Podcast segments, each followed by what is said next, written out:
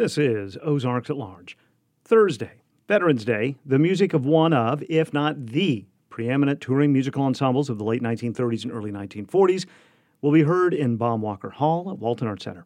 The Glenn Miller Orchestra will bring 17 musicians and singers to the stage, along with some of the biggest hits of the first half of the 20th century In the Mood, Tuxedo Junction, and Moonlight Serenade included.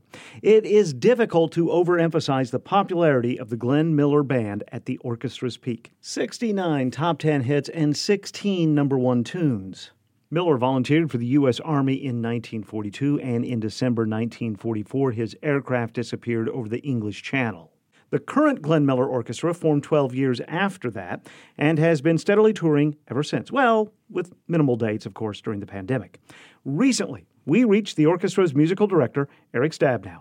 He began his career with the Glenn Miller Orchestra as a tenor saxophonist, and I asked him about the enduring music the orchestra performs.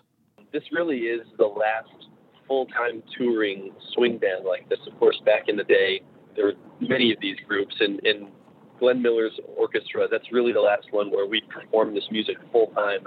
And of course, part of that is just the big hits. Glenn had some of the most popular songs of his era or any era, songs like Moonlight Serenade, uh, In the Mood, tunes that everyone knows. And if you don't know it by name, then you definitely recognize it. And that's a big piece of it, it, is just the big hits that he had. Um, but I think there's something to this particular genre of music that people are still attracted to. There's something about seeing the big band on stage. Uh, we're performing with uh, 15 musicians, 14 instrumentalists, and one lead singer at this point. And I think people really gravitate towards that acoustic sound coming off the stage. They hear the saxophones, the trombones, the trumpet, the rhythm section. Really, the only microphone is for the singer. And I think people really love that sound and they love seeing the instruments on stage. You, you mentioned In the Mood, and of course, that was such a huge hit. It topped the national charts after it came out for something like 25 or 30 weeks. And it's such uh, what a strong piece of music. What's it like? Because you were there. What's it like to be on stage with 17 other musicians playing that tune? You know what? That really is the big hit for the orchestra. And a lot of times we program that at the end of the show. And every single time it gets the biggest round of applause. Uh, people just love that song. I don't know what it is about it. In the Mood kind of defines this band. It kind of defines that period of time, that generation, and people just love that song.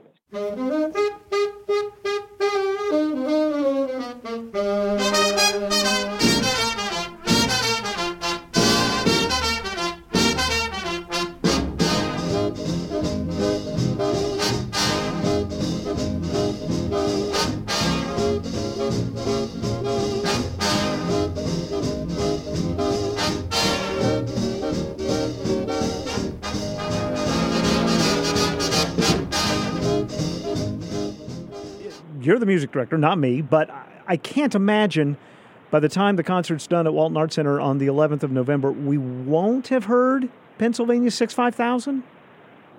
Oh, yeah. Yep, you'll hear Pennsylvania.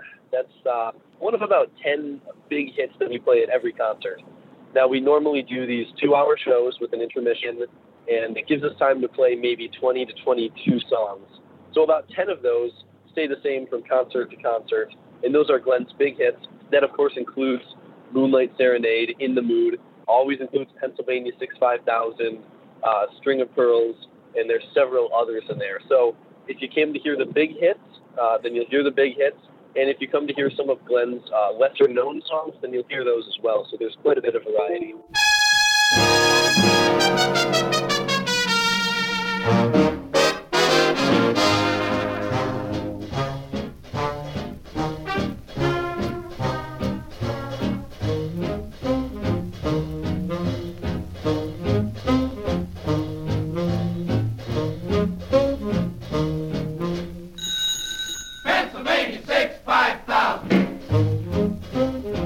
Ever allow yourself, whether it was when you're with the tenor saxophone on stage, now as music director, do you ever close your eyes and imagine what it must have been like 1939 to be in the audience in front of Glenn Miller and his orchestra?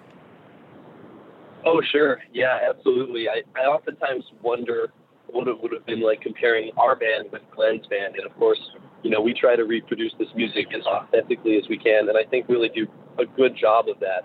Um, but speaking to Glenn's original band, uh, just the last week I was watching uh, two films that Glenn stars in. He was uh, chosen to star in these two movies from 1941 and 1942 called Sun Valley Serenade and Orchestra Wives. And uh, the band performs quite a bit in those, and you can see the band as it existed in those years, 41 and 42. And uh, yeah, I oftentimes wonder what it would have been like to have seen that band live. And finally, uh, the concert at Walton Arts Center in Fayetteville is on November 11th, Veterans Day. That seems to be, to me, an even more special day and night to be part of the Glenn Miller Orchestra experience. Absolutely. Yep. This music is not just popular to uh, to a generation, but it's also important. This is kind of the music of the war era, of World War II. Um, of course, Glenn joined the army at one point. That's when he uh, eventually went missing uh, on a flight. But it's important and, and, kind of recognizable for that World War II era. And we've continued uh, a tradition that's been on the band for a long time because of Glenn's association with the military, where we always recognize the veterans uh, playing Glenn's American Patrol and, and, often recognize the veterans in some other ways as well. So um, these dates, like Veterans Day, are certainly important to us in this music as well. Eric Stabnau is the musical director for the Glenn Miller Orchestra. The big band will be at Walton Arts Center Thursday night beginning at 7. Tickets start at $10.